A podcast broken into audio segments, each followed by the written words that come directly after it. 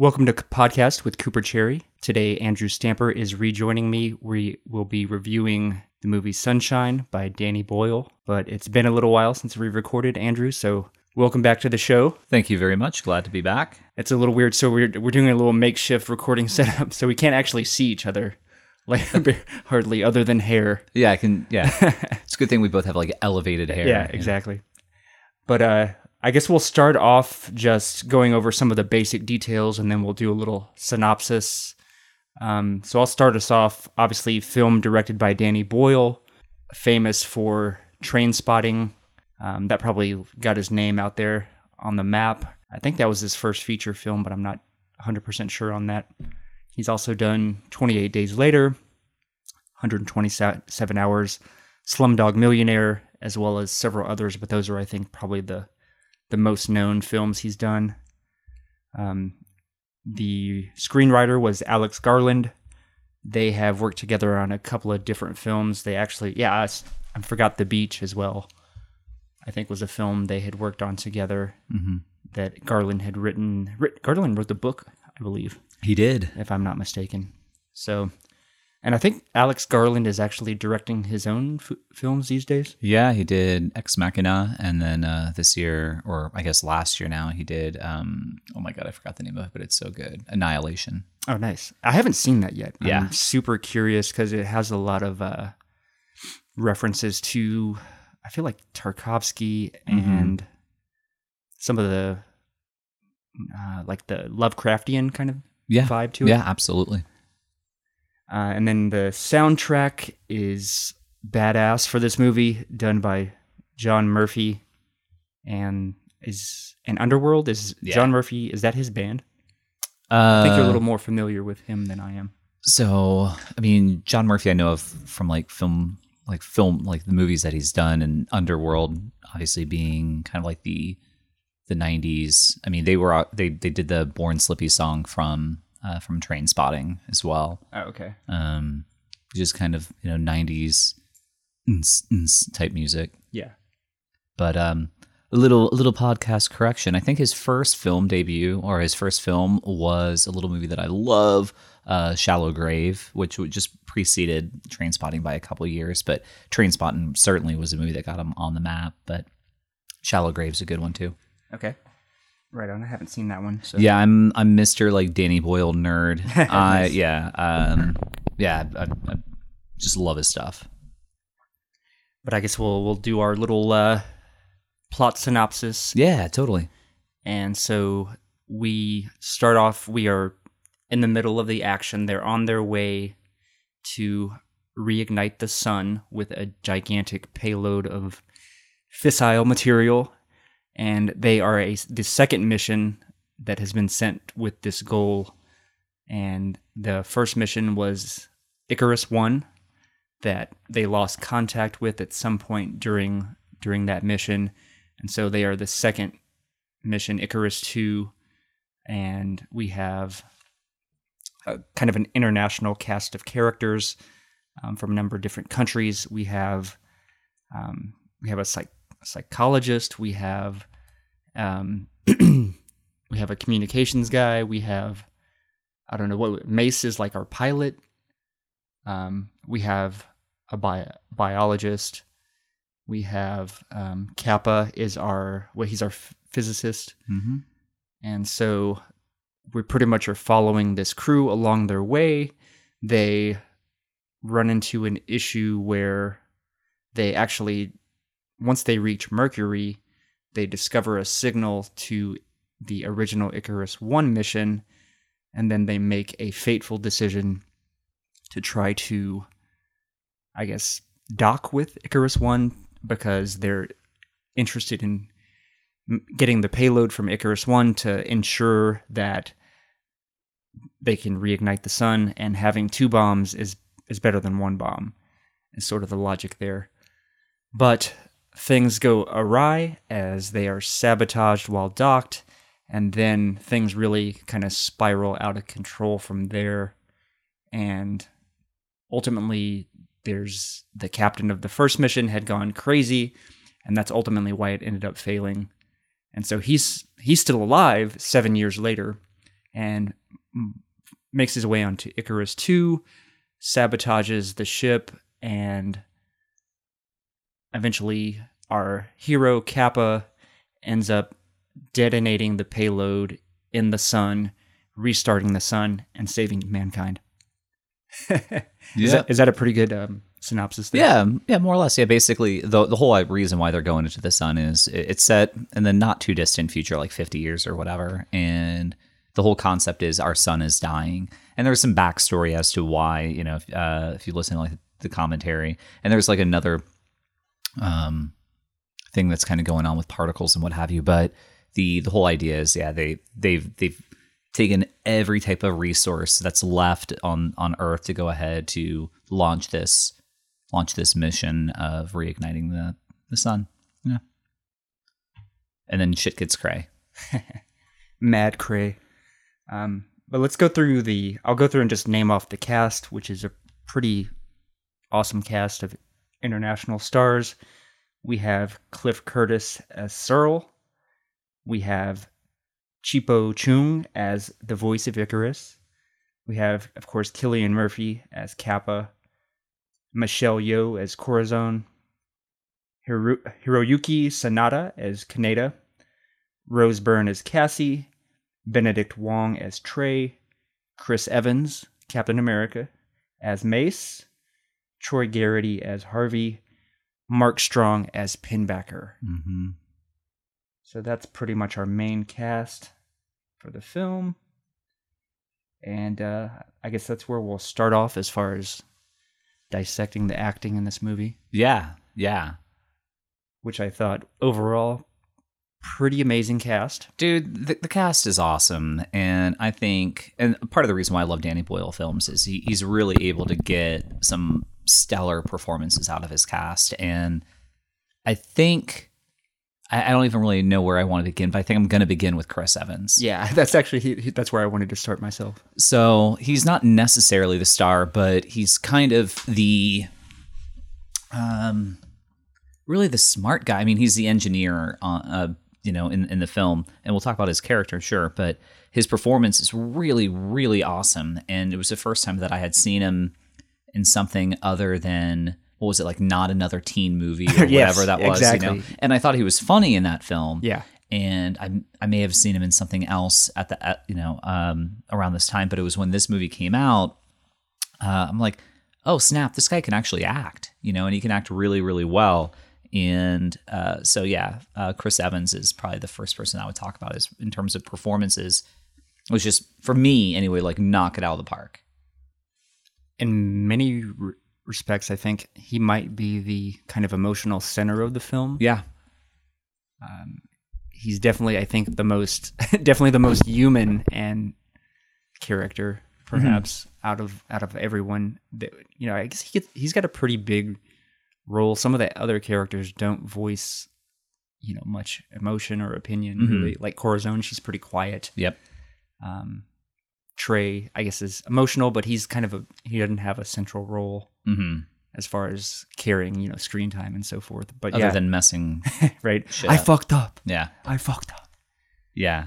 Um, but yeah, Chris Evans as the because he was kind of humanized uh, a little bit in, in where you you the the movie is interesting, and we'll, I'm sure we'll talk about uh, screenplay and story and whatnot. But this movie is really done by their, the characters' roles. I mean, this movie is more than anything; it's about their jobs. I mean, there's little to no humor in the film. You know what I mean? Yeah, Uh, so everything is based on what their roles are. So when the the central conflict comes into play, Mace is that person that's saying, you know, elite, uh, um, circumventing what our actual mission is is is wrong. You know, I mean, we have one thing that we're supposed to do, and we need to do that. Anything else, you know, kind of messes it up. And obviously, you know, the the the, the ship's doctor and then the physicists get involved and what have you. But you have that that one character that is kind of the the us like no no no no no like we've all seen these movies before Right. if you deviate from your plan things are going to go bad and you also saw him earlier in the film get mad at capa for um for being in the kind of like the the communication room for for like the, the entire time that limits um, Chris Evans from being able to communicate with his own family. which I thought was a really great scene. Um, one of the more, I guess, oh, that shot, that scene was really shot really well, and I don't know, it kind of communicated what you know what would be going on. These people have been on this mission for years on the same ship. I mean, you can imagine they're probably pretty fucking sick and tired Yeah. of seeing each other every day and no one else. So I think it was really, I guess, poignant in bringing out that you know what that would be like. Mm-hmm. Mm-hmm. But uh, I'd also have to mention my boy Cillian Murphy. Yeah, man. God, that that guy is he's fucking handsome. Yeah, you get lost in those eyes. those eyes Yeah. and and his fucking cheekbones. I'm Yeah. jealous of those cheekbones. Yeah. I've got I've got nothing over here. but yeah, he's uh when he's shooting or they're he's filming his message to his family, and and he's got he's up against that green background. Yeah. His eyes are just beautiful blue. Like the color is so light. Yeah that i mean the the way that that's shot and the colors in that are just very very vivid and obviously with with his eyes. And i mean he does have very strong features. It, it's it, it's a it's a cool moment. Like i mean it's a really cool scene. And it's neat because it, it's a form of kind of exposition with what's going on and kind of speaking to the the audience as you know what we're doing this is how it, what's happening and kind of explaining um distance and the idea of of, of the bomb, but the that that that shot just with the, the green backdrop and obviously like his blue eyes and everything were it was awesome. It was a cool scene. But across the board, I mean, there there are several scenes with Cillian Murphy that are really really great in this film. But I think that's the the first scene. I really like. I loved the then the subsequent apology scene between between Chris Evans and Cillian Murphy was, and I think Danny Boyle even mentioned this in the film, uh, the uh, director's commentary that that was like the one moment of sort of levity Mm-hmm. in the film was this kind of really awkward apology where it wasn't no apology was really said, but Yeah, he came in to say, "I'm, you know, I'm saying my, you know, saying his apology," and there was silence, and it's like, "Was that your apology?" And he's Yeah. like, "Yeah, that that was that was great. Yeah. Um, they both were. I mean, you could tell there was. I don't know. You could really generally sense some like dislike there. mm-hmm. Um, so that was pretty spot on. Pretty amazing scene. One of my favorites, I think, in in the film. Then I want to talk about uh, Mark Strong, who who we don't actually see a lot of directly in the film. We see. I mean, most of the time he's blurry yeah, for the most part, and then had sat in makeup for like five hours a day, getting this prosthesis. But oh man, his his character is one of the more interesting aspects of the movie that I don't know takes it on kind of a different level. I don't know. There's Mhm. something otherworldly about him Mhm. that obviously the way that he's shot contributes heavily to, and the dialogue he's given, which he delivers really well. But you know what's funny is it doesn't even sound. I wonder what sort of editing they put on his voice because it didn't really sound like Mark Strong that much. No, it doesn't really sound like Mark Strong at all. Like, in the the accent is a little bit different uh, than than how he speaks, and really until I honestly like until I did this rewatch.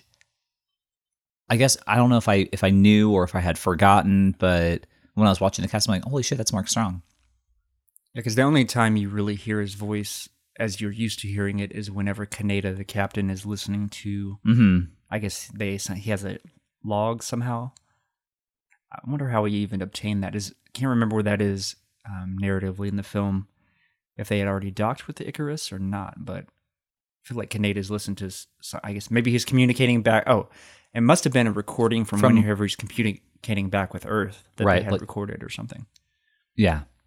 Was it like a was it the distress signal type or um, No, because he's he's recounting the story about. I guess there was maybe I don't know something ended up hitting the ship, Mm. and they were watching it on the observation deck, and you could see these fragments of something were um, hitting the ship, and he's just talking about how beautiful and amazing it looked. right. One of my other favorite scenes in the movie is uh, probably this might be actually my favorite scene is whenever later on in the film whenever Capa is suited up in the giant golden spacesuit and he falls down and he's just like screaming and he's like smashing his head into Yeah. the, like the suit visor, just like ah. And the suit looks so cumbersome, hmm and he's just like struggling to to get up. And I don't know, it's just such a fucking brilliant scene.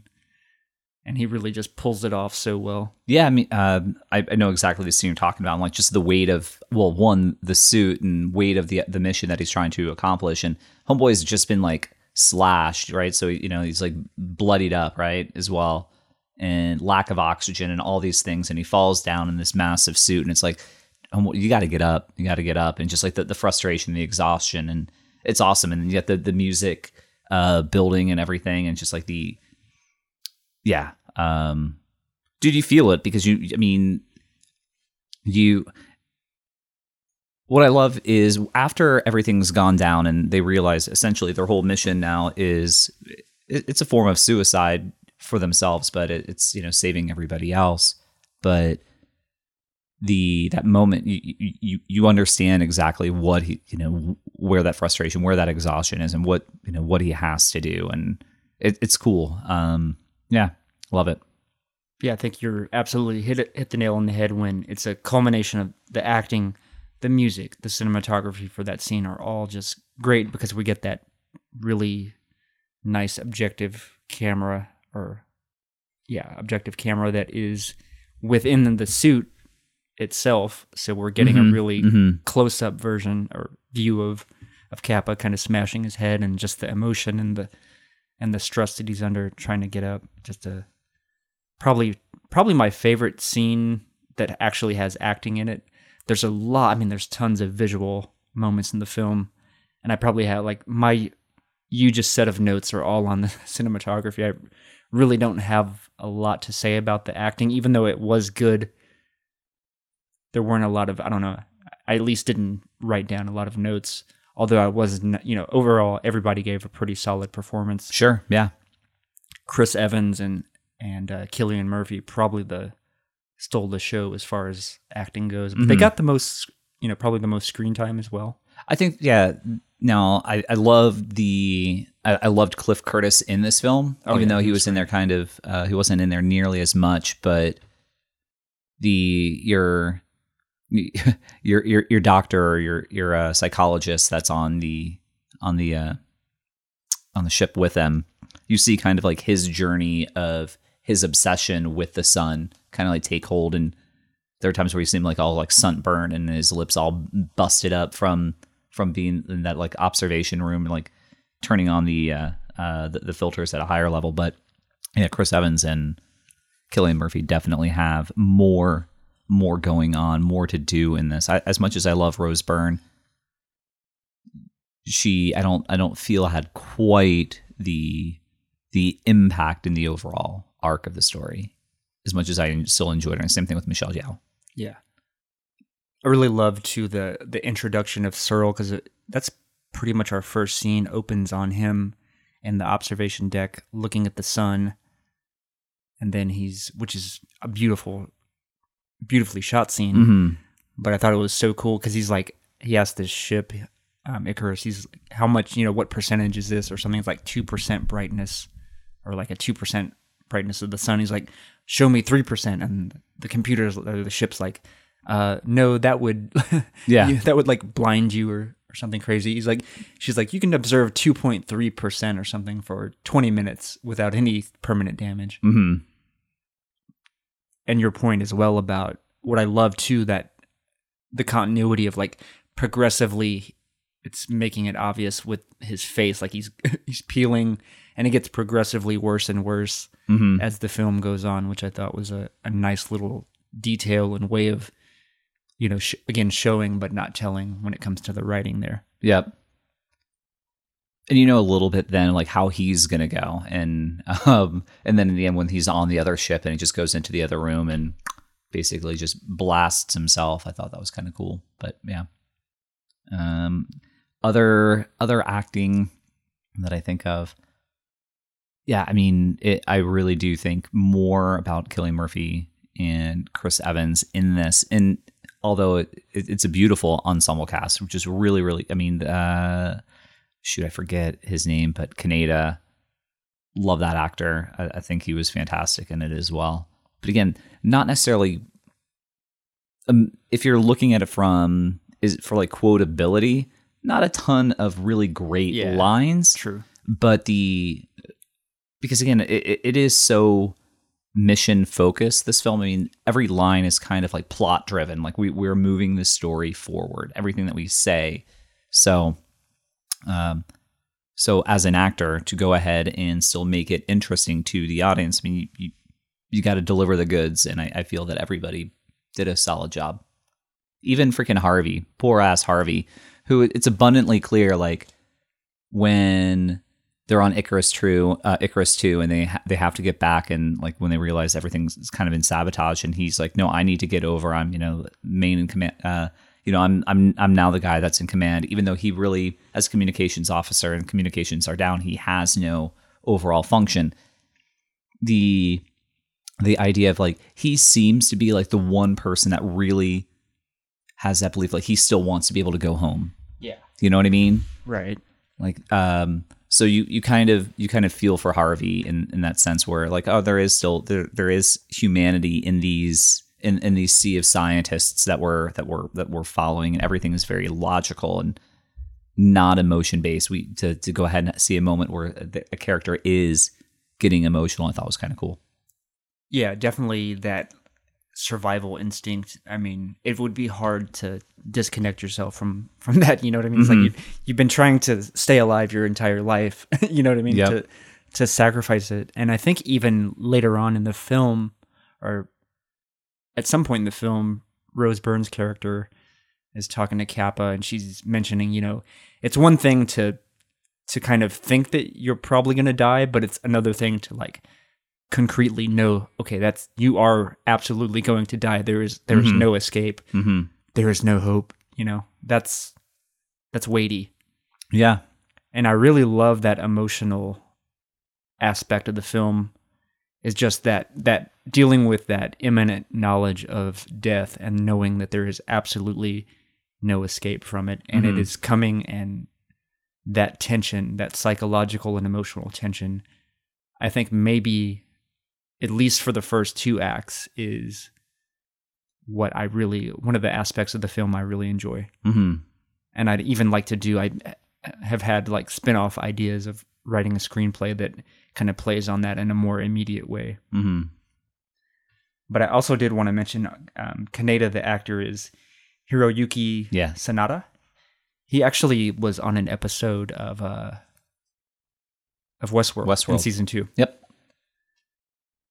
But uh, any other kind of did you kind of go over uh still acting wise? want to bring it back to Chris Evans yet again. Uh, just the the scene toward the end where he has to get the the generator back in the coolant. And he's essentially like killing himself, and the I loved I love that bit. I mean, it's just a heartbreaking moment of just like that that self sacrifice that that that he's doing, and just and then puts himself back into into the cooler, you know, like the coolant, and just again the self sacrifice and Chris Evans's um delivery of the lines of where he, he he's just freezing to death and he, he's telling Capa that you know he has to uh get to the payload. He has to go ahead and do it. And um and just the way that uh they're kind of interacting because uh, Chris Evans and Cillian Murphy obviously they were kind of adversaries in this film but just like the, the that that singular mission that they have to accomplish something they're just the um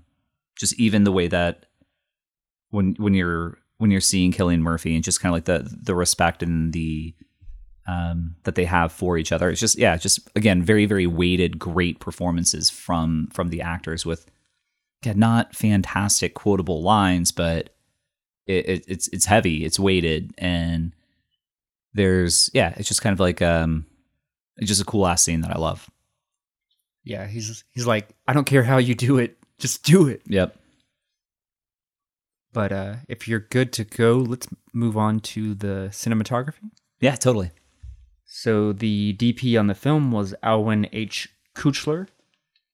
Um, I mean, visually, visually is probably overall, I think, to me, the strong point Mm-hmm. Of the entire film. That's kind of what stands out, and I have scene after scene after scene that I just absolutely loved the visual style of. Although I would say, I you know, how much of this it's like some of the so much of this is CG, and so it's hard to credit him specifically because Right. there was probably a, a CG team, obviously, that actually did all that aspect of it. Um, but I'm trying to think in terms of the rest of the of the film if there were any sort of standout shots that come to mind that weren't CG, you know. Mm-hmm. Um, And I think maybe one of the great ideas that they did have was those placing the cameras inside the suits. mm-hmm. That was a really good decision overall. And then, uh, so it was shot in anamorphic as well, and that was a conscious deci- decision to really smash the you know smash the camera on the on the close-ups Mm-hmm. with huge, you know, huge close-ups focusing on the on the characters, getting that getting that face time um, was another thing that I picked up from the director's commentary.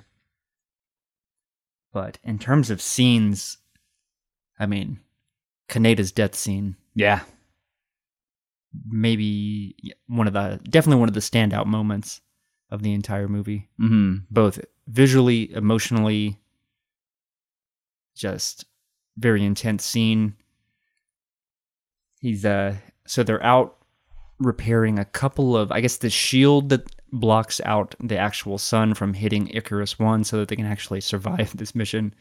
Um a couple of I guess it has these little panels that got stuck up so Kaneda the captain and um, Capa roll outside in the giant golden suits and they're repairing these but eventually they're running out of time as the sun is starting to hit the hit the shield and Kaneda pretty much sacrifices himself to save the crew and kind of lets himself go and he's just visualizing the sun and we have Searle on the comm system. Like, Kaneda what do you see Kaneda what do you see which anybody that's seen this film probably knows exactly what we're talking about. I don't know, it's just such a such a standout moment.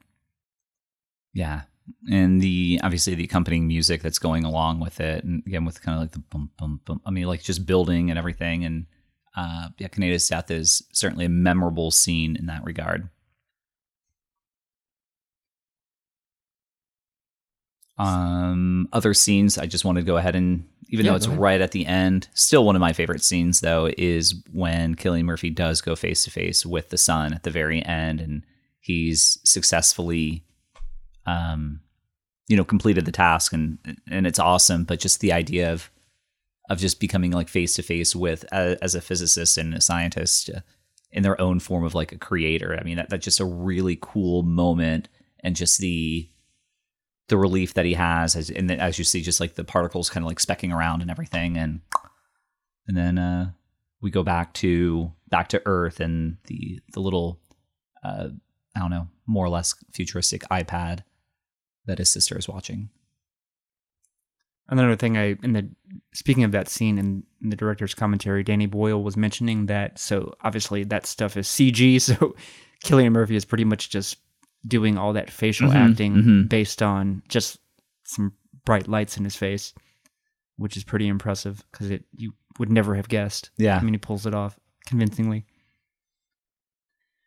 But one of the cool things um, in this film that you don't see a lot, and you may not have even noticed, was right as the beginning credits are rolling and we're getting, you know, this was a Fox Searchlight film. So they actually did the Fox Searchlight portion of the of that in reverse so that there's a light in the horizon, which I think is usually how it starts. That light ends up being the sun, which is like the first actual visual we see in the film, which I didn't quite ever pay attention to until I watched it for the podcast. i love was- the the like the, just that the opening title right there with the yeah the fox searchlight and how it's the the sun is kind of just like fading, and that's what we like open on. I love that. I always thought that was genius. Oh yeah, it was great. And I, the actual credits, the title credits for Sunshine, Mhm. end up disintegrating into the sun slowly. That was great too. Really cool, beautiful, just beautifully shot. I love the uh, the minimalist aesthetic of it, especially hmm very reminiscent. The visuals were very reminiscent of uh, 2001. I thought, Yeah, totally. a lot of that kind of simple and um, even this kind of you know kubrick has that one point focus uh, there was a little bit of that in this movie too the uh, also the first shot of the shield when it's kind of rippling as the sun is hitting it um, the rest of and then the ship is heading into over the title card uh, again just great minimalist aesthetic okay then our first actual character scene. I mentioned this with Searle. Okay, so he was viewing the sun originally at 2% brightness. 4% would result in damage to his retina. He could observe 3.1% for 30 seconds. And as he has the ship turn up the uh, observation or percentage to 3.1, the, the room just like goes, fills with light. It's just flooded. And you're like, holy shit. 1.1% makes that much of a difference. That was insane to me. hmm Because you're thinking, like, you know, that it felt like it was going up, I don't know, 50%. Yeah, totally, totally.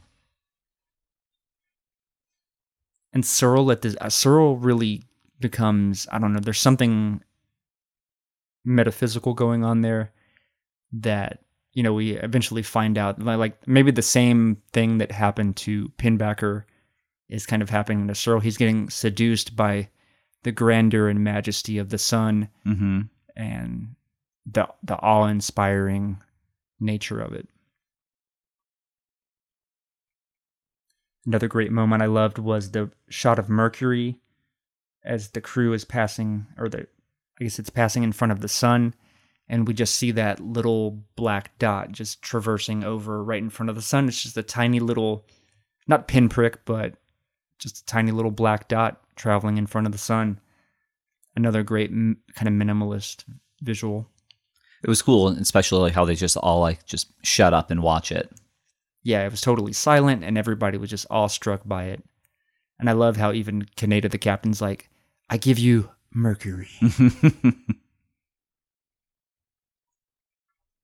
Something I noticed about the film too, and Boyle mentions this in the director's commentary, is we have primarily blue light and yellow light. So mm-hmm. typically the interiors of the spaceship are cold and blue, and then that creates a really nice visual contrast with the the golden light that we see whenever we encounter the sun or any sort of anything related to the sun there's just massive amounts of golden light that creeps in Yeah, which also makes that I- want to call it the green room, like like even stand out even more where, where you do have like the lush like green like plants and everything. Uh, what's that? oh yeah i forget what they called it too the oxygen garden Yeah, yeah, the oxygen garden. So you do you- you're like hit over the face with blues and yellows all throughout this movie, but you have this oxygen garden of just like amazing like green. So it really makes that pop. definitely because there's a lot of there's even most of the ship is kind of white gray hmm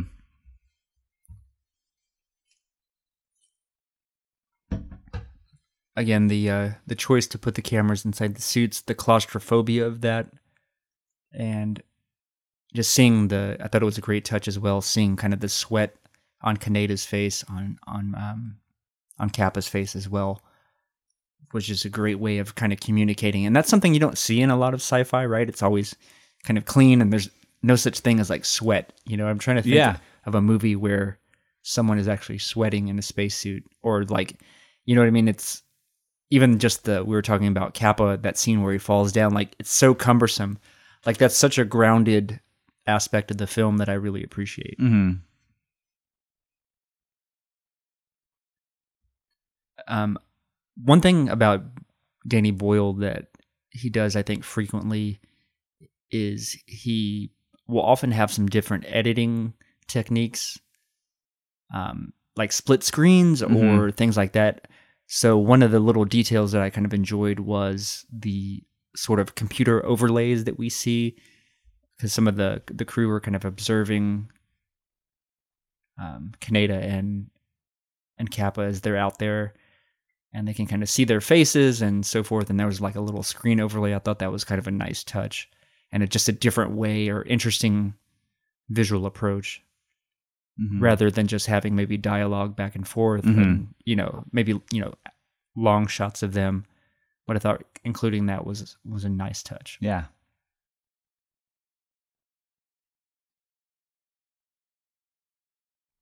all the shots of from in space looking at the sun any of that stuff is all just stunningly beautiful um Kaneda's face in in the suit as the sun is starting to creep over the horizon of the shield and you can see some of it reflected in his visor oh i love that part Yeah. that may that's one of the Yeah. favorite visual moments And they, I- fil- and they filmed all this like what like in London and what I, I can't remember what studio that is, but um, but just yeah, all that. I mean, everything that they did. Obviously, you have a you know a ton of CG and everything, but where they they shot everything was in what the heck is the name of that studio? I'll yeah i can't remember the yeah. name but pretty cool that they didn't actually make the movie in hollywood Yeah,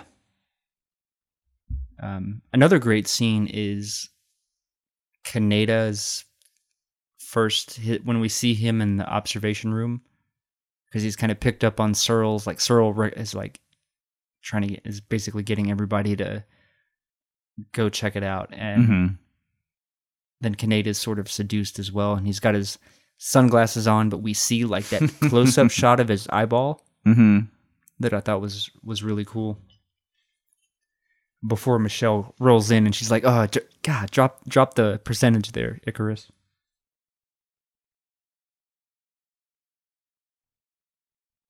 I love to later on in the film. It's whenever Capa is in opens the airlock and all of the shit comes pouring out of the or come, get, it's all getting sucked out right. into space.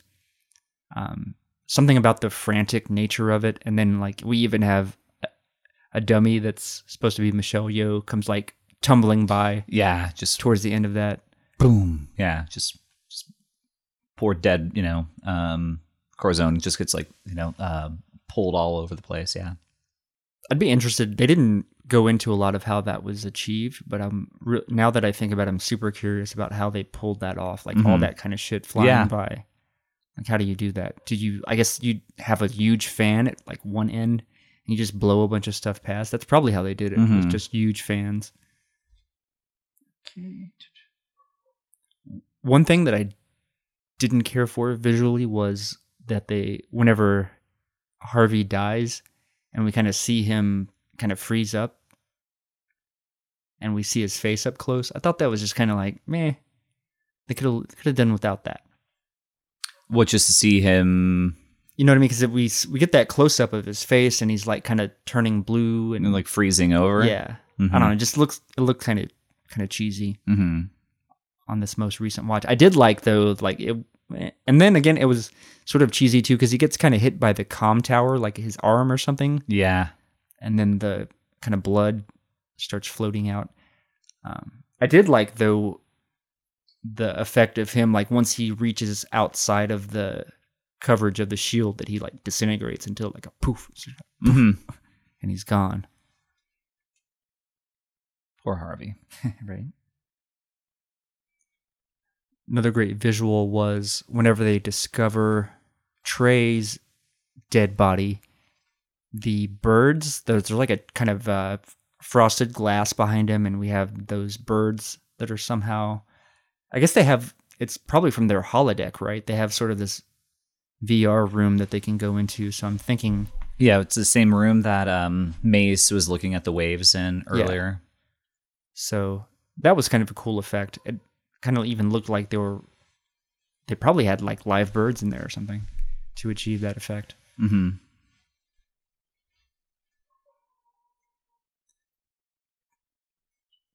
Capa leaping across to the payload from Icarus in the giant suit. That was awesome. That was awesome. The scale of it and his just tiny silhouette floating across. That was brilliant.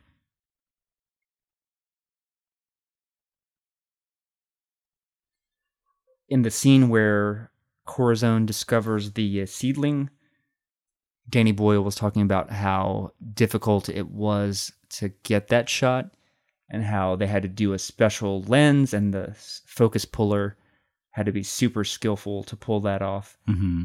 And then, of course, she's like dramatically killed by Pinbacker there with that crazy blade. There's a lot of nice handheld work in the film visually. Mm-hmm.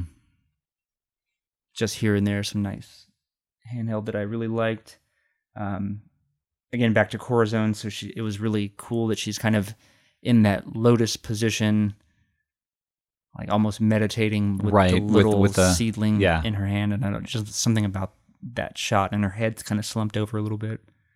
That was a good one. Um, yeah, that's pretty much all the the scenes that kind of stood out for me visually. I mean, you- just you just listed a good dozen or so of uh, Right. of scenes there. I mean, and that's just one of the one of the things about this movie. There are just some really beautifully shot scenes, and now, granted, a lot of it had there was a, obviously a lot of CG going on in what you saw, but just the way they captured everything and and the framing of everything, and just the the whole how they just dress the whole scenes. I mean, it, it's a beautiful film to look at. Say what you want about the the third act or Right. you know, uh, kind of turning into a slight slasher type film, but the movie's beautiful to look at. Absolutely.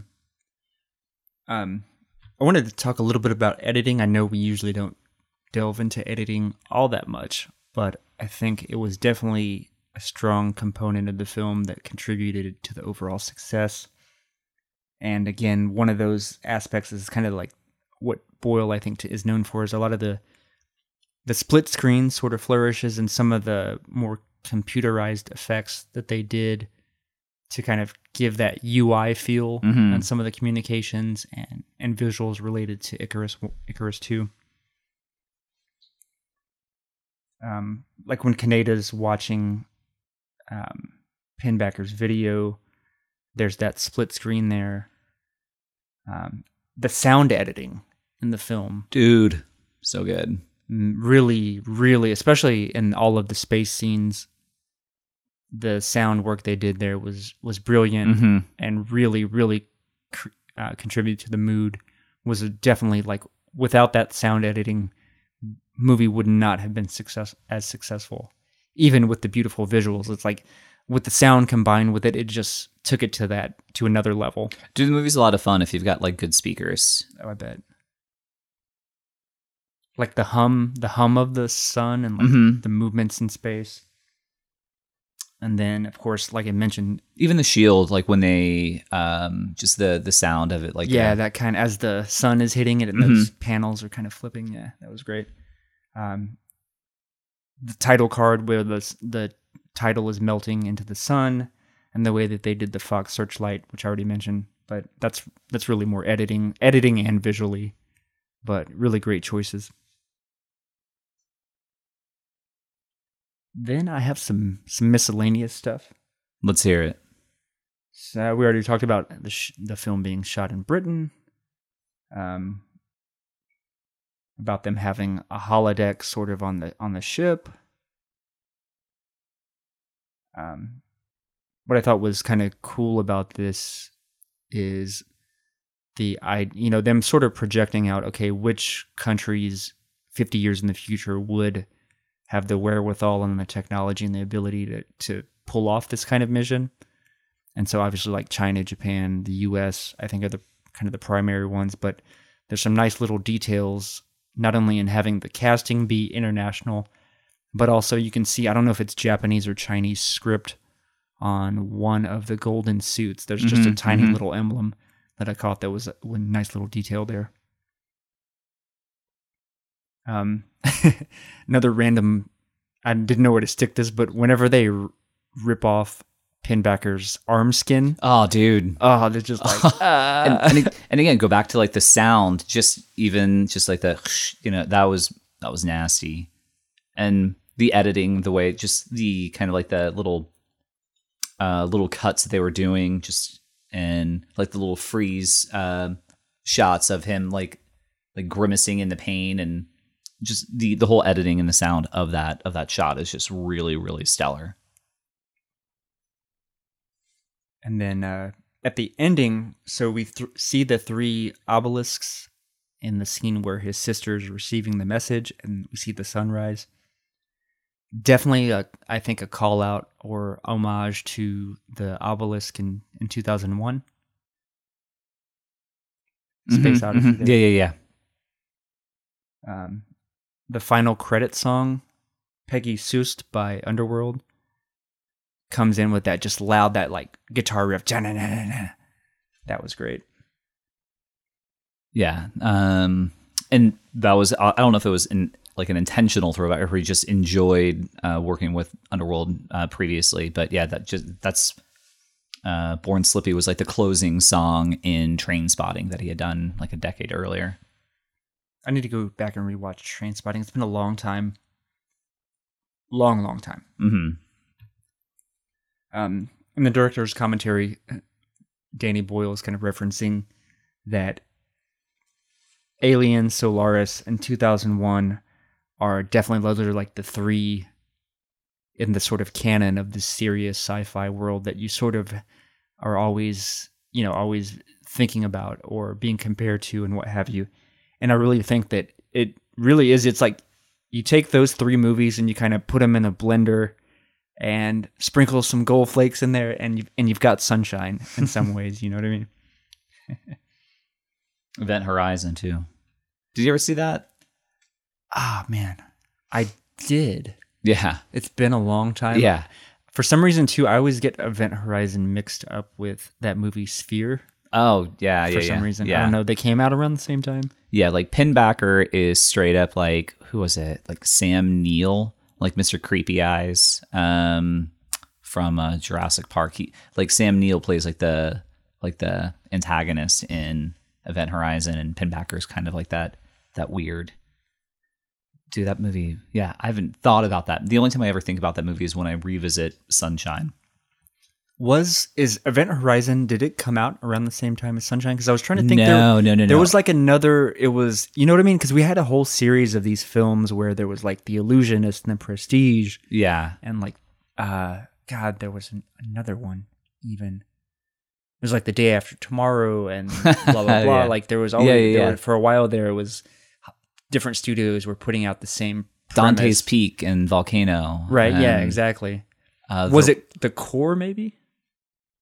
maybe maybe Or did that come out later? I feel I don't know. for some reason I feel like there was another similar save the world sort of movie that Right. was sci-fi. I'm gonna check this. I'm gonna look up the core and see. Okay, because Sunshine came out in 2007. Oh no, the core had come out in 2003, so it definitely wasn't that. I don't know. I don't know what the fuck I'm thinking about. Maybe it was Event Horizon. When did Event Horizon come out? I'm I'm thinking it was like 96, 97, Yeah, maybe yeah, it was 98. 97. 97. I wonder what the fuck I'm thinking about. Yeah, that's that that movie Event Horizon. Yeah, terrifying movie. Um I haven't I haven't seen the movie in like 20 years, but I just remember watching it. I What? vaguely, vaguely remember that, but like I said, that for some reason I get that and Sphere mixed up. I think those did come out around the same time or something. Mhm. But uh, Boyle mentioned they didn't have enough budget to create Icarus 2, like another ship, so they had to kind of improvise. Uh, Yeah, cuz what? The budget was somewhere in like the 20s, like 20 million, some something around there. Look that up. Details I'm going to say like 25 million. I'm just going to go ballpark. 26 million pounds. So, All right, um, so yep. All right, so 26 million pounds, like so, like 31, 32 million dollars. If you have any, like, which is pretty low for, yeah, I mean, that's super low. especially to pull off. I mean, I guess Try getting yeah, try getting uh, Chris Evans uh, to do this Right. movie now. seriously. Um, damn, that's pretty wild. Although, man, I don't know. I think the it's like 1.5 pounds for every dollar, roughly at this time. I mean, man, back then, I think the pound was way stronger than it is now. hmm It might have even been like two to one. So it might have wound up being closer to fifty million dollars or so. But still, that's not a huge budget. Yeah. And what's great too is like the amount that they did spend on CG, like it never gets you know, I, I often to me I want practical effects almost like I just prefer that hands down over CG, but they really pulled it off well in this film. So I'm thinking, you know, something like fucking like what is it, Aquaman? I haven't seen it yet, but Yeah, me just seeing the trailer, it's just like that's just like whoa, whoa, t- way, way overdoing the CGI for me. I just, I just don't like it. So- Yeah, yeah, no, I'm with you. Just even watching the trailers for Aquaman, I Right. really don't want to crap on a movie I haven't seen, but uh, hey, a lot of people have enjoyed it. But yeah, just the just looking at the trailers, it's just like it, it, it just it's over the top. According to like the exchange rate website, 26 million pounds today is like 33 and a half million Okay. dollars. So, wow.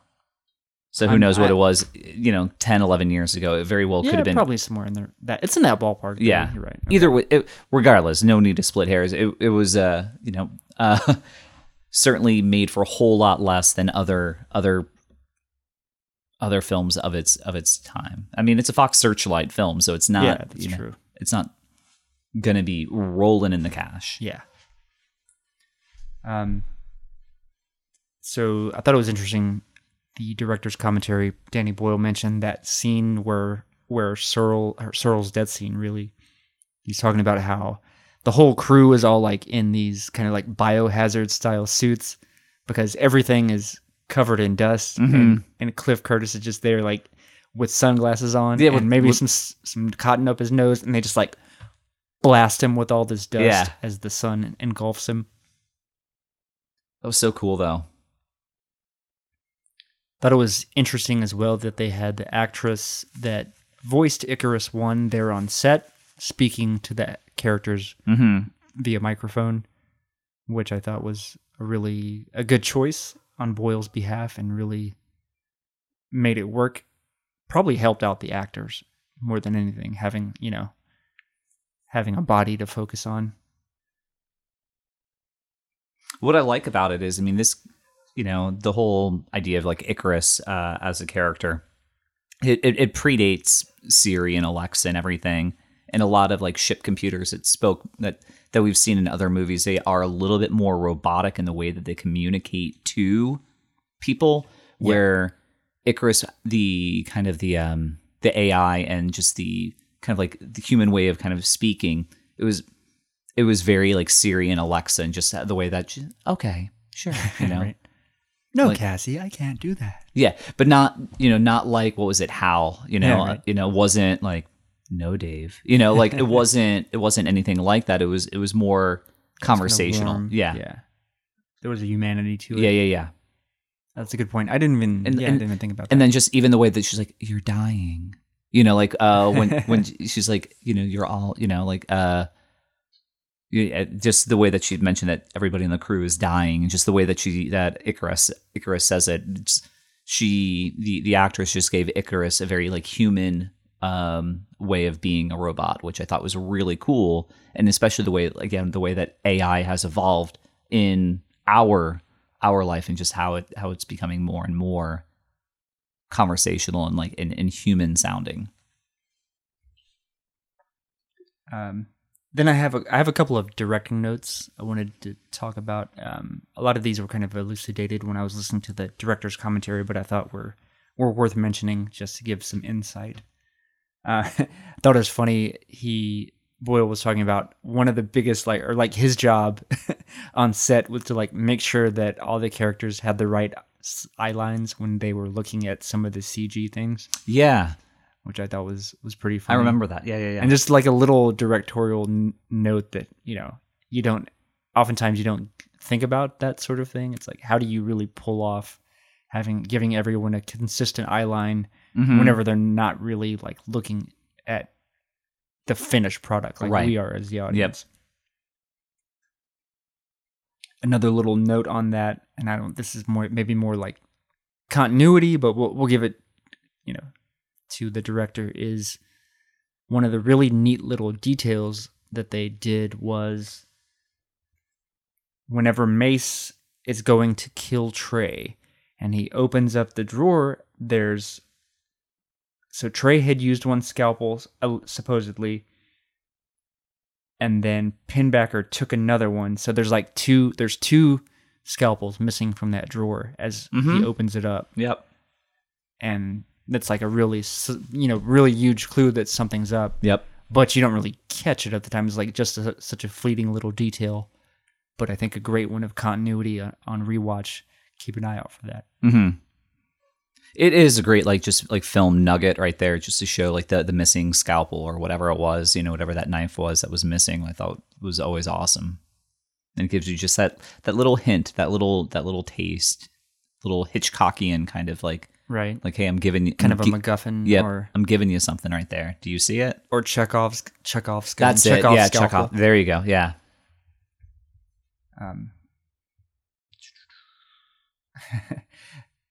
I'm I'm ready to go on to writing if you are. Okay. Sure. Yeah. Let's do it.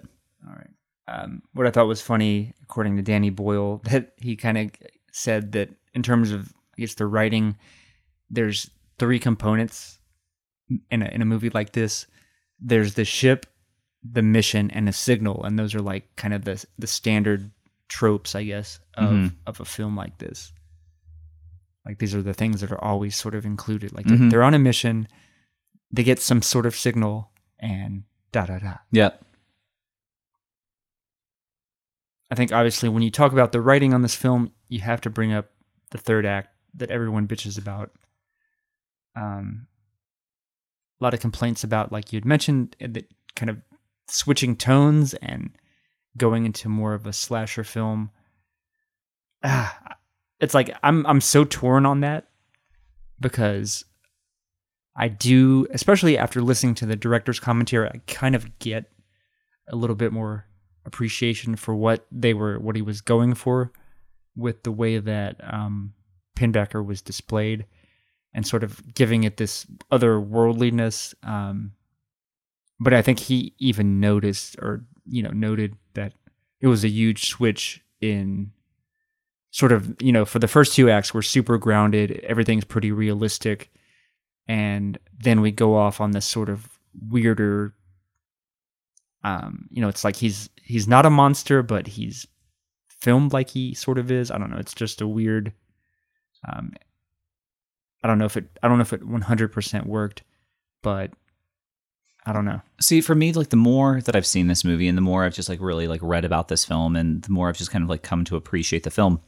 the more I, I feel that you kind of have to switch it to, you know, kind of change it from like the the sun being the antagonist to having a more or organic kind of antagonist and having somebody that what happens to what happens to Searle or Kaneda if they if they're kind of like stuck in limbo, you know, like Yeah. it- so and and this this is it. This is what happens. I mean, this is what happened to Pinbacker, and I and the for me, it just adds even more weight to like why it's important that they do com, you know complete their mission and the and then you get into different uh, themes you can talk about. You know, like you know man versus nature and uh, you know science versus religion. All these different things that that I feel that actually the more that I watch it, the more I feel that Pinbacker does work in fuck, you know, uh, Roger Ebert and his, you know, getting all pissed off about the, uh, like the third act. I remember being like in undergrad and, um, one of the film classes, somebody said like the same thing. And it's like, dude, you know, like,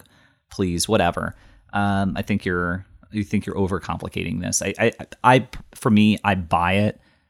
I think there have been times where I've been maybe influenced on people's perspective, but I, I, I think it works. And I think you are given enough earlier on to see how how one's you know obsession and fixation and um, with the sun can kind of get hold of them, and then especially when you, the yeah, um, I don't really want to go off on a complete uh, tangent, but I I don't have a problem with the I would say slight tonal shift. I mean, where where where is it going to go? I mean, you you, ha- you have to have a, a a moment where you know, like they are going to be forced to make a decision on on on the mission. So, and it wasn't it wasn't totally like Alien or some of these other other sci-fi movies. So there it is a little bit different. Nothing against Alien, but what we're talking about, like you have the ship, you have you know the the signal and everything. So if you are going to have that signal, you have to have an antagonist. So I'm, I'm for me, I, I like the idea of a, a person who's just gotten gotten a little too close to the sun, as opposed to a um, you know just another like space monster. Right.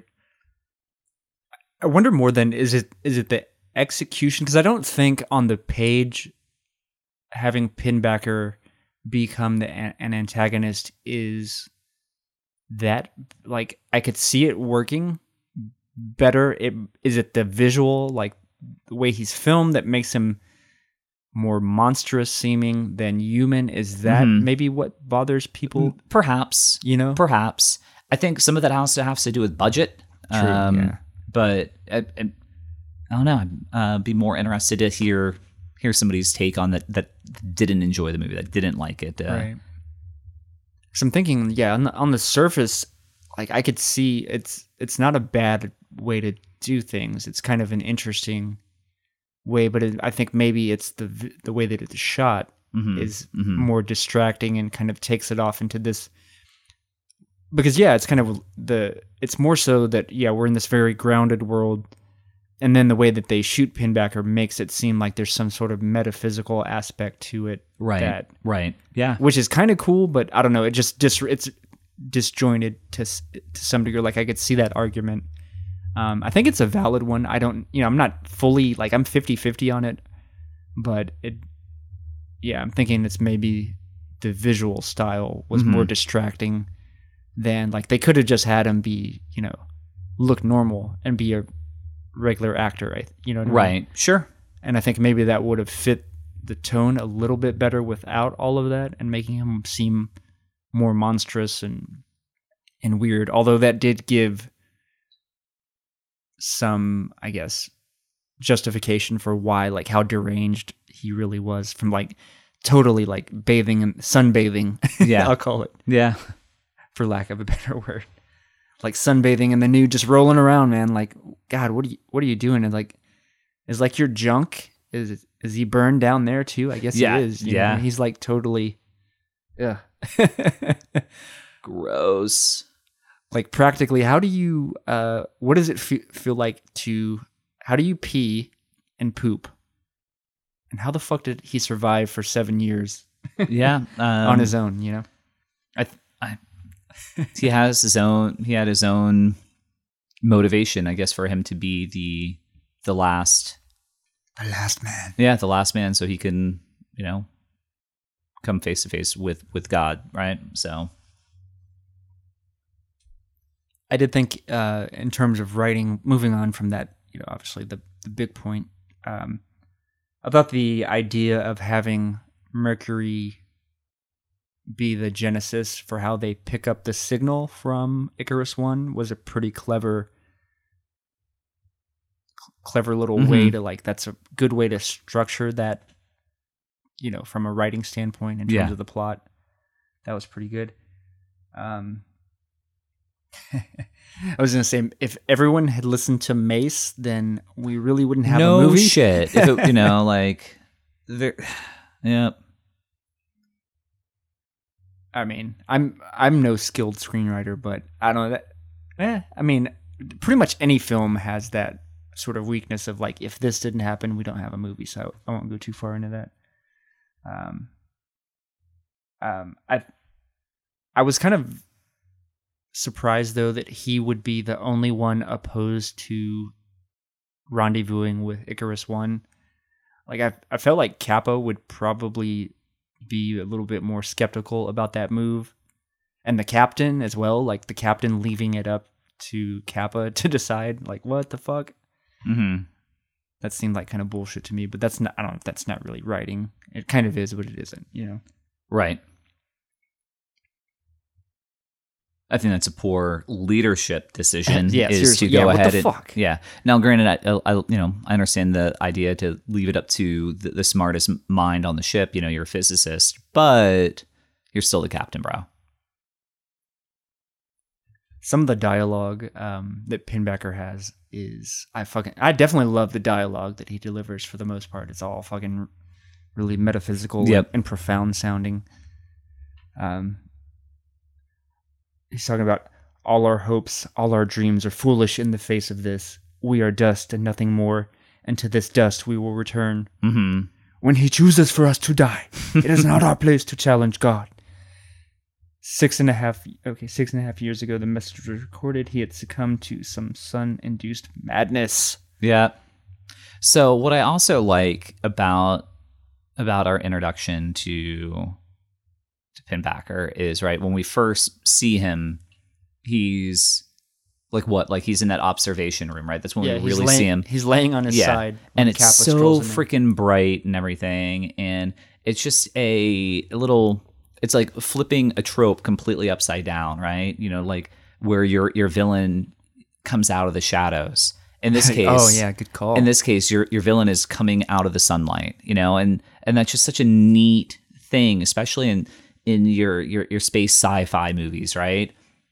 Now we can go you know you can kind of use this movie in that in that overall genre but this is a nice way to kind of flip a trope uh, and just kind of say hey you know we'll give you i'm going to give you in fact i'm going to give you both antagonists. I'm going to give you the sun and then i'm going to go ahead and give you um pinbacker in one shot. I just thought that was really really cool.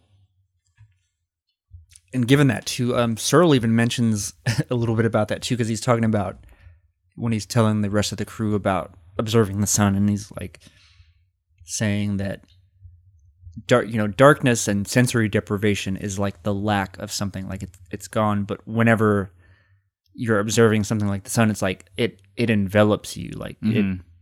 It's it's not a void. It's more of like you're in you're in something than being separated from.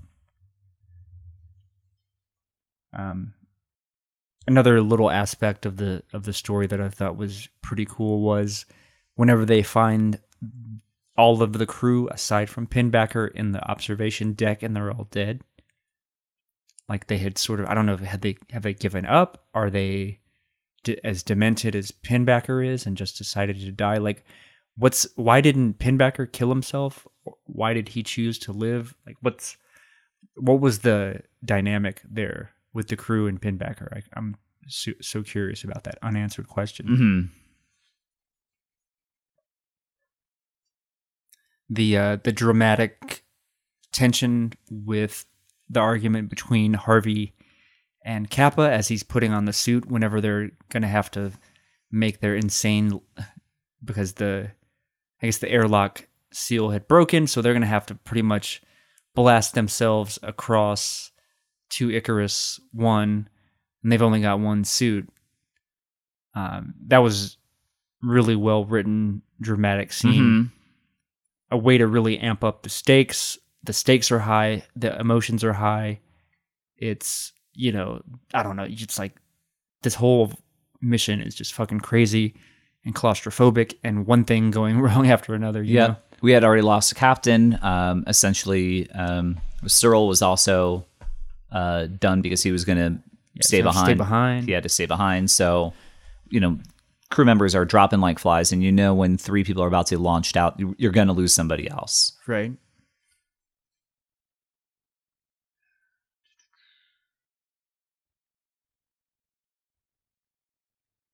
Searle, uh, welcome. He kind of welcomes the death, though. He go- goes, of course, and like goes to the observation deck, and then ends up dying as the sun envelops Icarus One. It's a great death scene. hmm Good choice. Good character writing. Really consistent with what we've seen from him throughout the film. hmm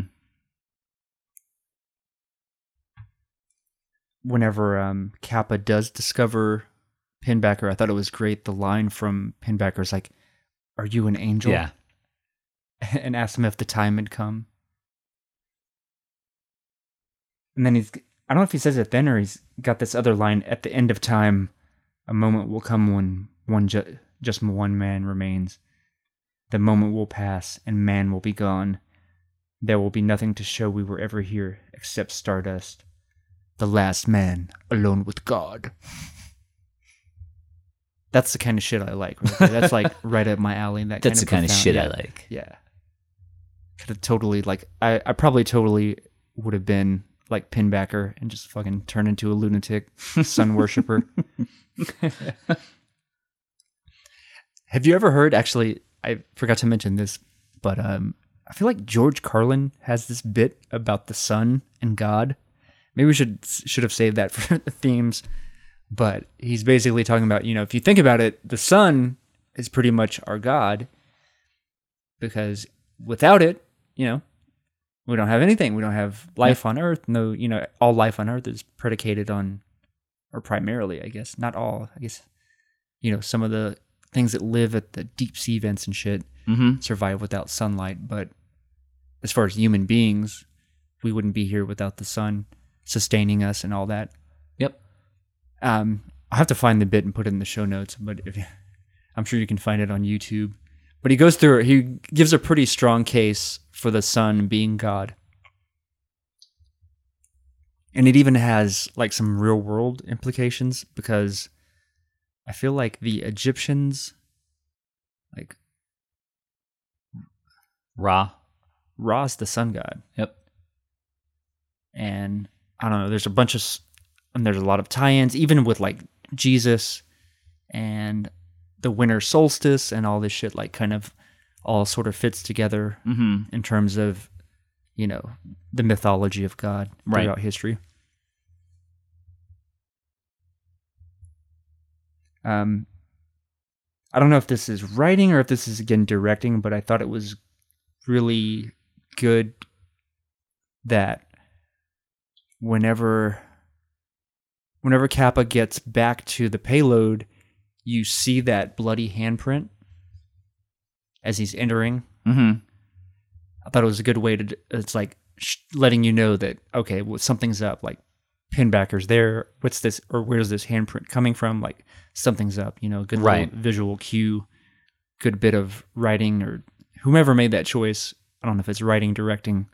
Now, did did uh Capa see the hand?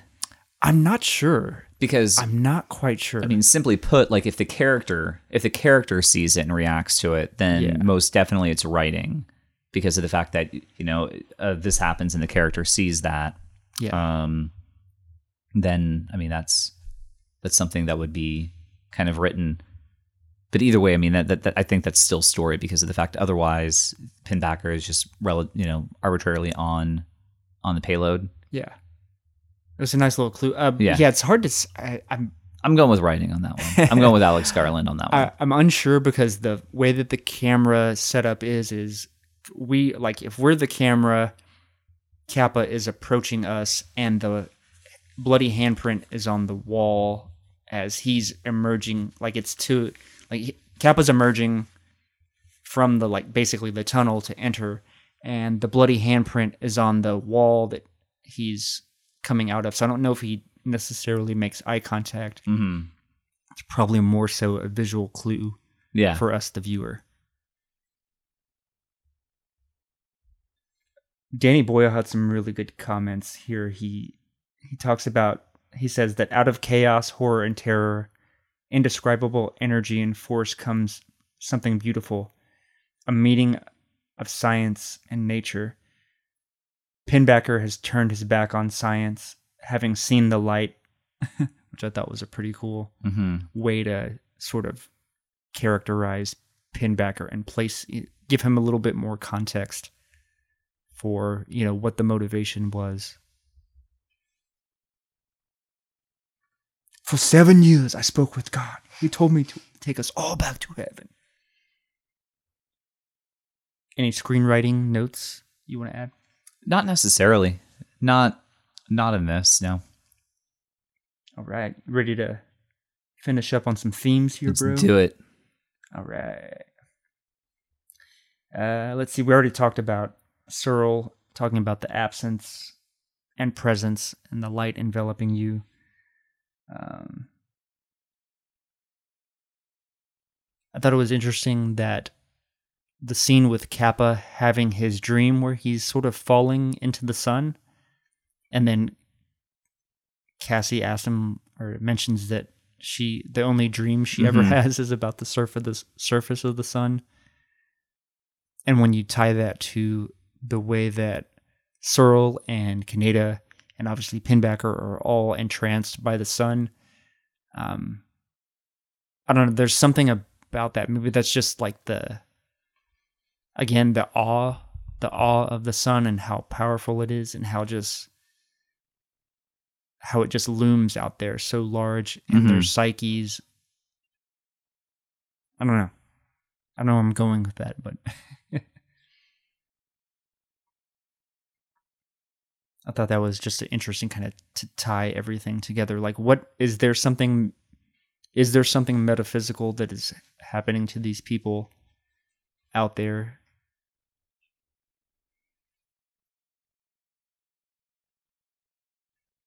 Was it an open question or? I don't know. So I mean, for I guess for me, I mean these, I mean they're all they're all scientists in one way or another. So I mean they're I think they're going to be grounded in a different thing than maybe like theological like perspective. So I I feel that the sun, especially for them in in, in this world where the, the sun is dying, this is this is like this great. This is their their god, you know, and and and to you know kind of like touch base on uh bring it back to like the George Carlin thing. I mean, this is this is the creator, right? The the sun, everything that they have is like the creator. So and they've got this this dying creator and they're going to go ahead and for lack of a better term like, you know, give it a uh you know, a little little Little kickstart. boost, yeah. boost. Um, I already mentioned this, but I think I'd like to reiterate this idea, the conversation Cassie has with Capa about the difference between kind of thinking you're gonna die Right. and then knowing you're gonna die. Yeah. and oh, that's just to me such a powerful idea. And I think maybe it's even just in my own life, just thinking about you know as I'm getting a little bit older, that you know that sort of vagueness of that I'm going to die is becoming, I think, more and more like it's getting to that point Mhm. where it's becoming more of a reality and it's more on my mind than obviously like when I was, you know, seven or eight years old. It's like such a far, it's like such an abstraction that it's not, it's not really real. And as the older I get, like it death, the idea of death and end is like becoming more and more real and get it's getting more concrete. I think, especially with my my father being ill. So I don't know. Right. I like that idea. I'd like I said, I'd love to play with that idea in a film, even just and that be the kind of singular focus from a theme thematic standpoint is how do people overcome the concrete knowledge that their death is like is absolutely imminent and there's there's really there's no escape from it. There's no way to prolong it. There's like you're just you know what i mean? You're just out there in a ship no food, no water, not enough oxygen, like that. Oh, that's just, whew, Yeah. that's intensity. Yeah, you, um, just you talking right there just reminds me of I don't know, if, um, the '90s uh, comedy "What About Bob," where uh, Siggy's talking. It's like, "You are going to die. We're all going to die." Um, little Bill Murray movie, but yeah.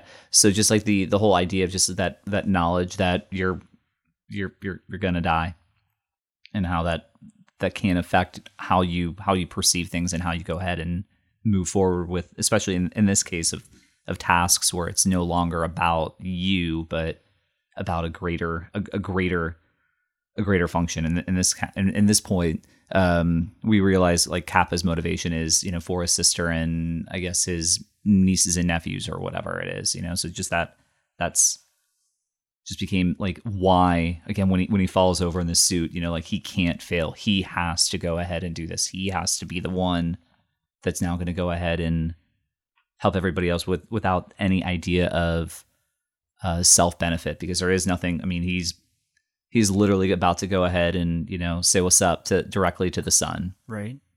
Damn. That is a fucking great scene when he falls down. Ah, it's so so good. Mhm. I just love it, man. I'm, I can see it in my head right now, just him like smashing his head. Da, da. Yeah, and you're Duh. in you're in the suit with him, Right. which is the best part Yeah, about it. You know, you're not exactly. seeing like as a third party. You're like you're like you know you're right there in it with him. I did like as well from a thematic standpoint the discussion. I forget the context of this, but it's Mace talking to Capa, and he's like, he says, "Fuck you, Capa. What are you trying to do? Remind us of our lost humanity." Mm. Hmm.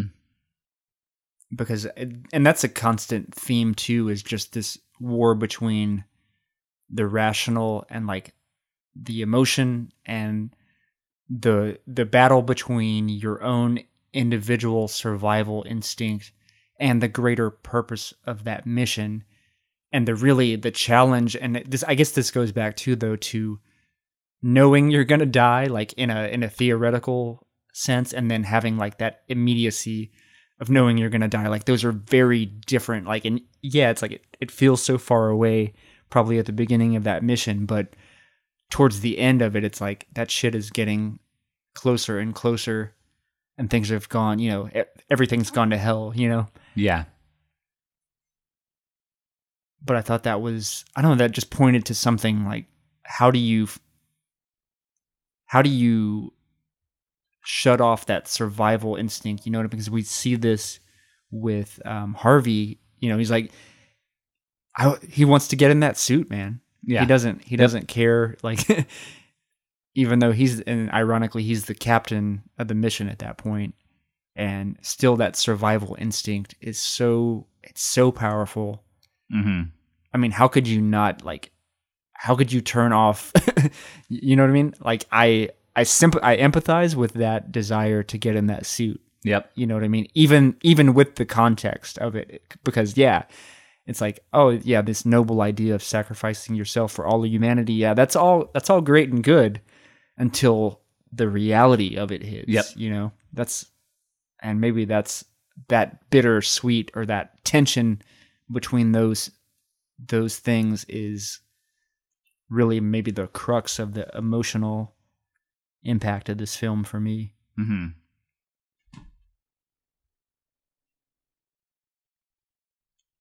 All right. Uh, I don't know. I thought it was interesting too that this film kind of, and you mentioned a little bit about man versus nature, but I think it's interesting that there's a twist in a way that it starts out as man versus nature, but then it ends as man versus man, and even then, man at war with himself Mm-hmm. in a lot of ways. And then still, then I mean, you still also have like the the science versus religion kind of like taxed in there as well. When you've got the you, you've got Pinbacker versus I mean, it's man versus man, but like just the what the motivations are for these for Pinbacker versus uh, Capa.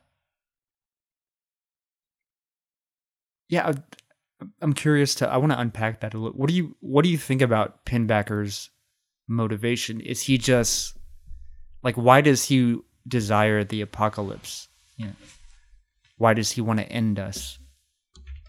What is his motivation? Do you think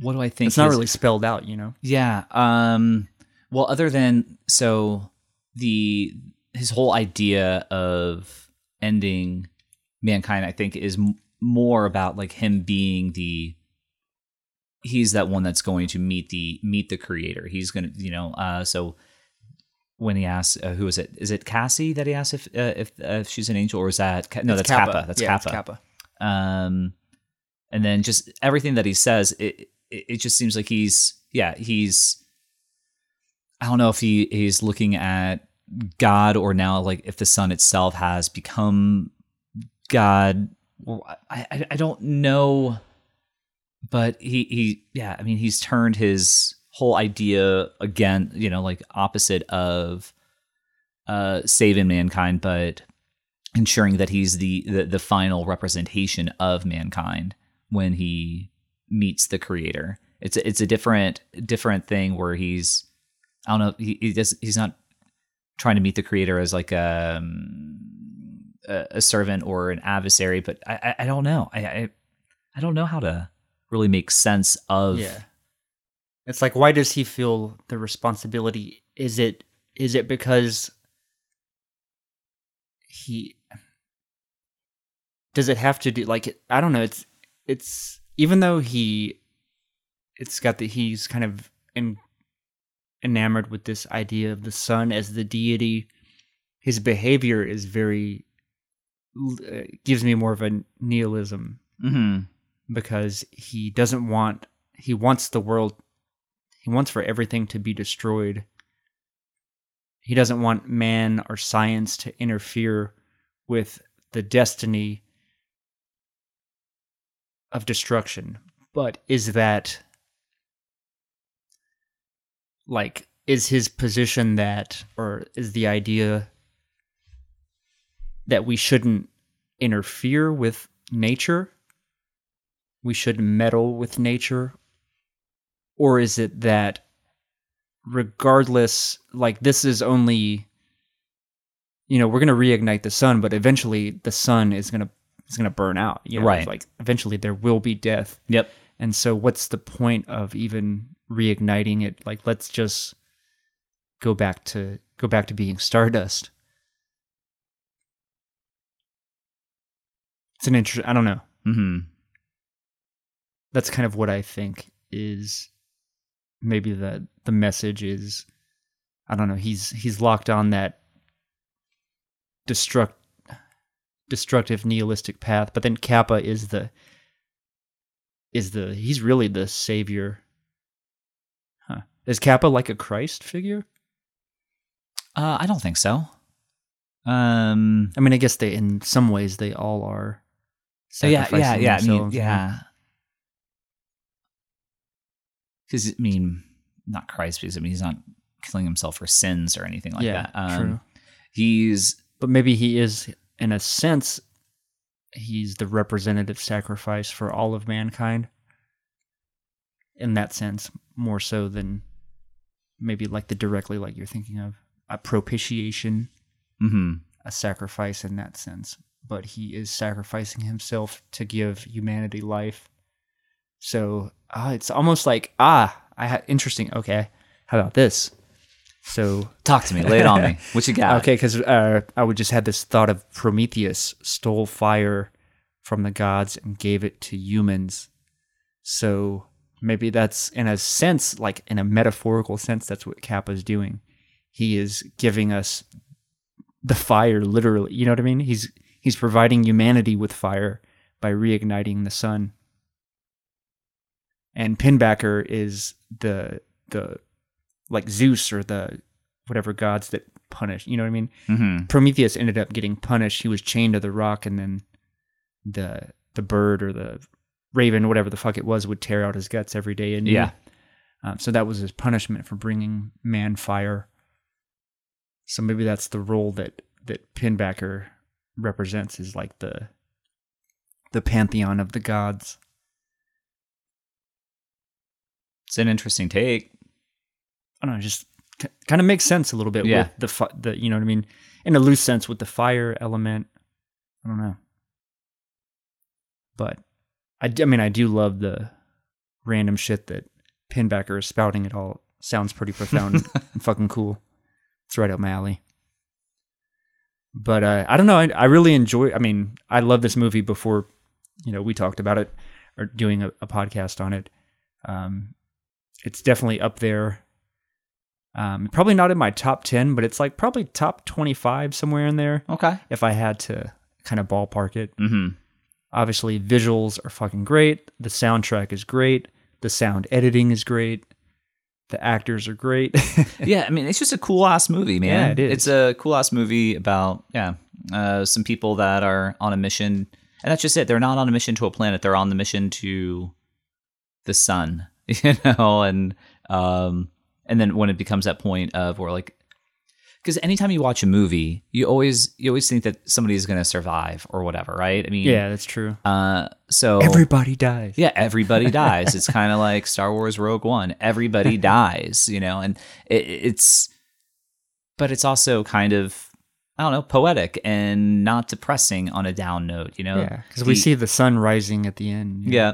and then again when you when you see our hero die um you know when he he's went ahead and set off a bomb inside you know the the sun it just the the look on his face and just the elation and everything it, it, it's it's a cool moment you're not like Yeah. well shit he just went ahead and incinerated you know um it, it's True.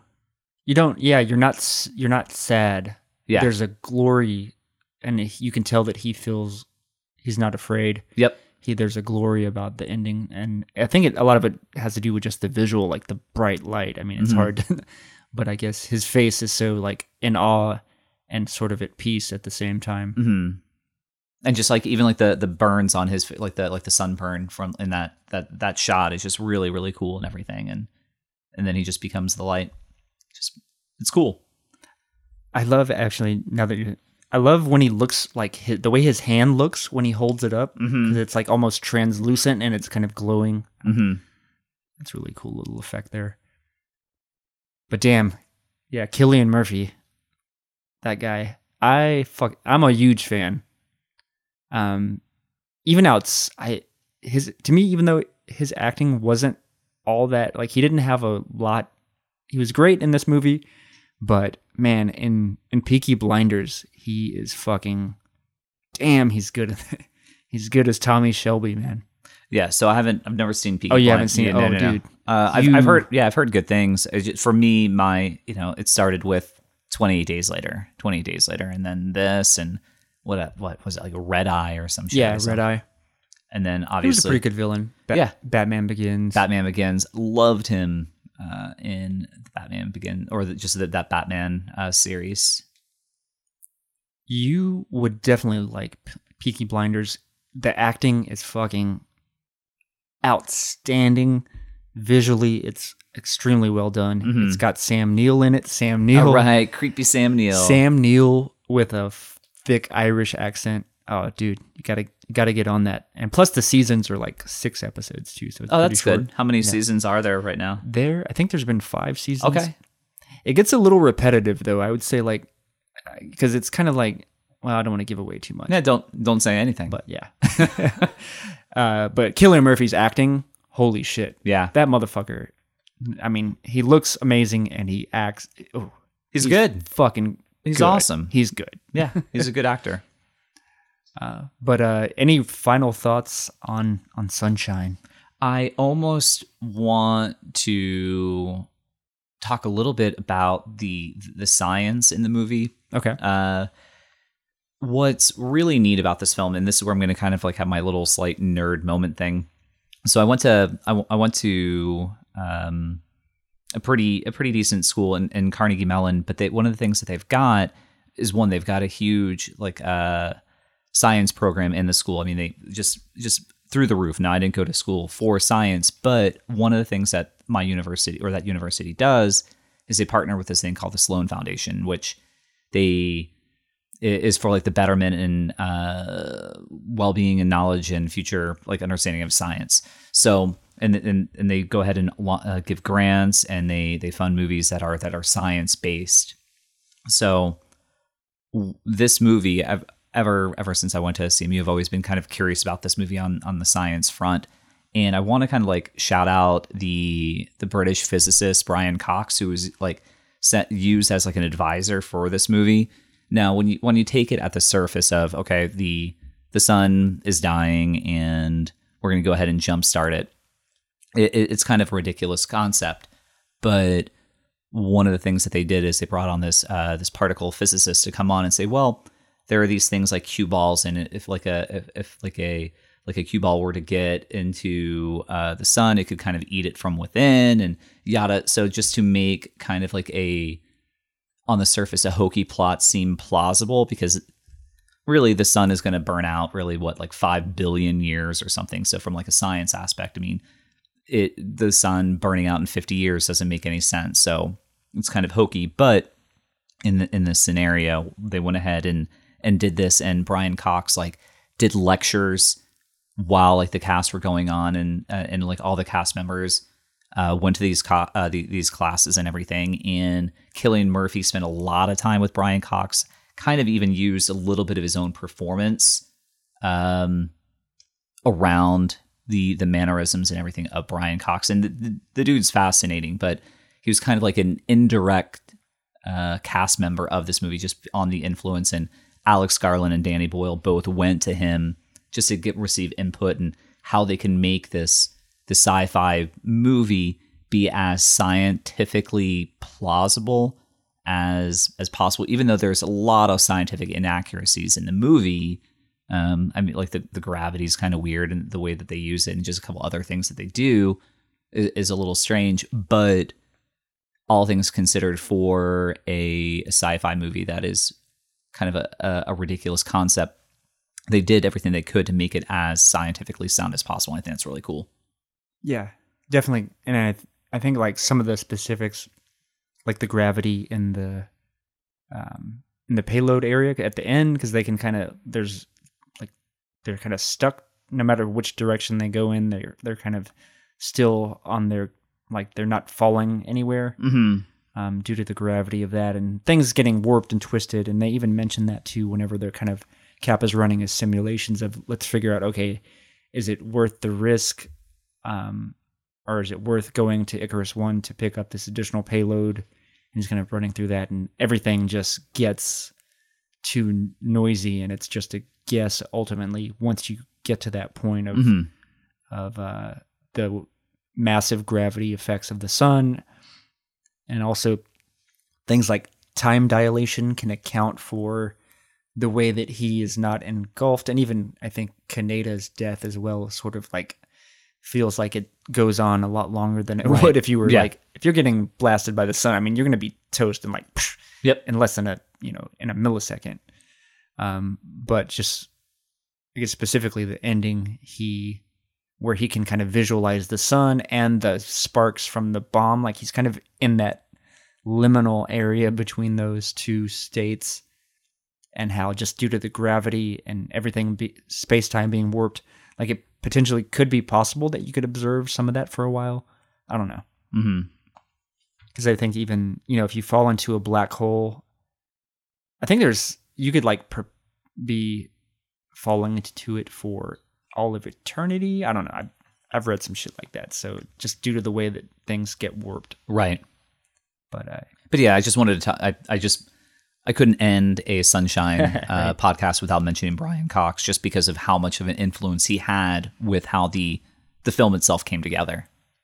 Right on. That and take a look at the dude. He he straight up looks like uh Cillian Murphy's like character in this movie with like the hair and everything. Oh, interesting. I'll have to we'll have to Google him.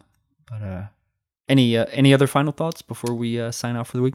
Nah, man. Um, again, thank you as always for having me. Of course. Uh, really enjoyed. Thank uh, you. Yeah, I really enjoyed talking about uh, Sunshine.